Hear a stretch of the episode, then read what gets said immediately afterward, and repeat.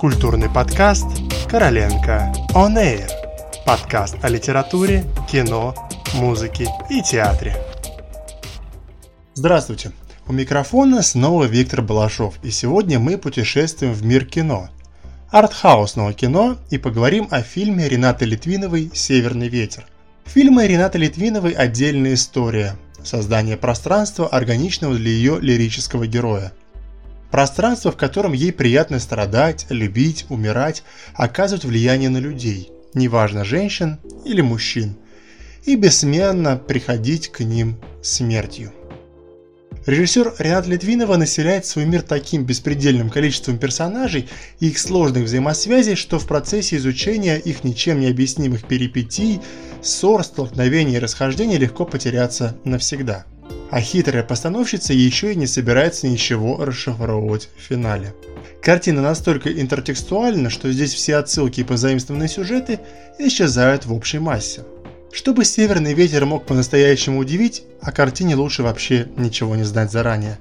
И все же я немного опишу пространство фильма в общих чертах.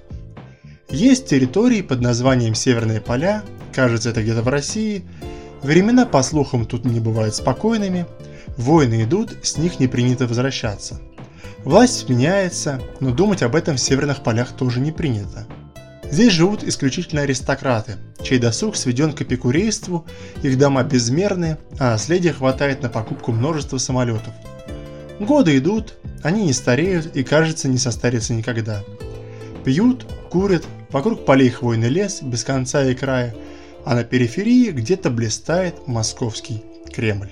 У клана, властвующего в неких бескрайних северных полях, есть вера в 13 или 25 час новогоднего дня, когда в старинном доме семьи пробьет лишний раз, его обитателям даруются дополнительные 60 минут жизни. Маргарита, роль которой исполняет Рената Литвинова, так вдохновенно рассказывает об этом за кадром в самом начале фильма, что непонятно, слепая ли это вера в фамильное наследие или настоящая магия. В «Северном ветре» все смотрится очень и очень дорого. В этом смысле фильм предельно аристократичен и по-хорошему буржуазен.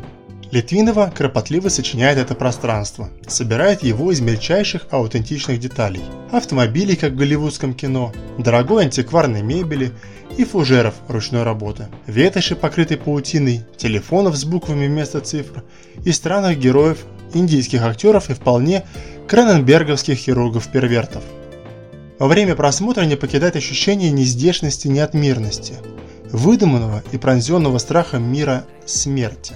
«Северный ветер» – самый невообразимый и необъяснимый и одновременно с этим чарующий фильм новейшей истории российского кино.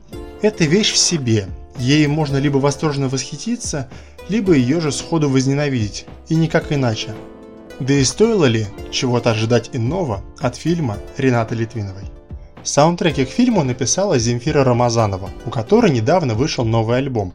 И как заметили некоторые поклонники, в этом альбоме не оказалось саундтрека из кинофильма «Северный ветер» «Я злой человек».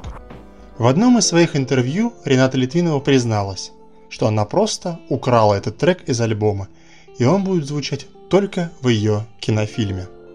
А на сегодня все. Спасибо за внимание. С вами был Виктор Балашов. Хорошего вам просмотра и до новых встреч.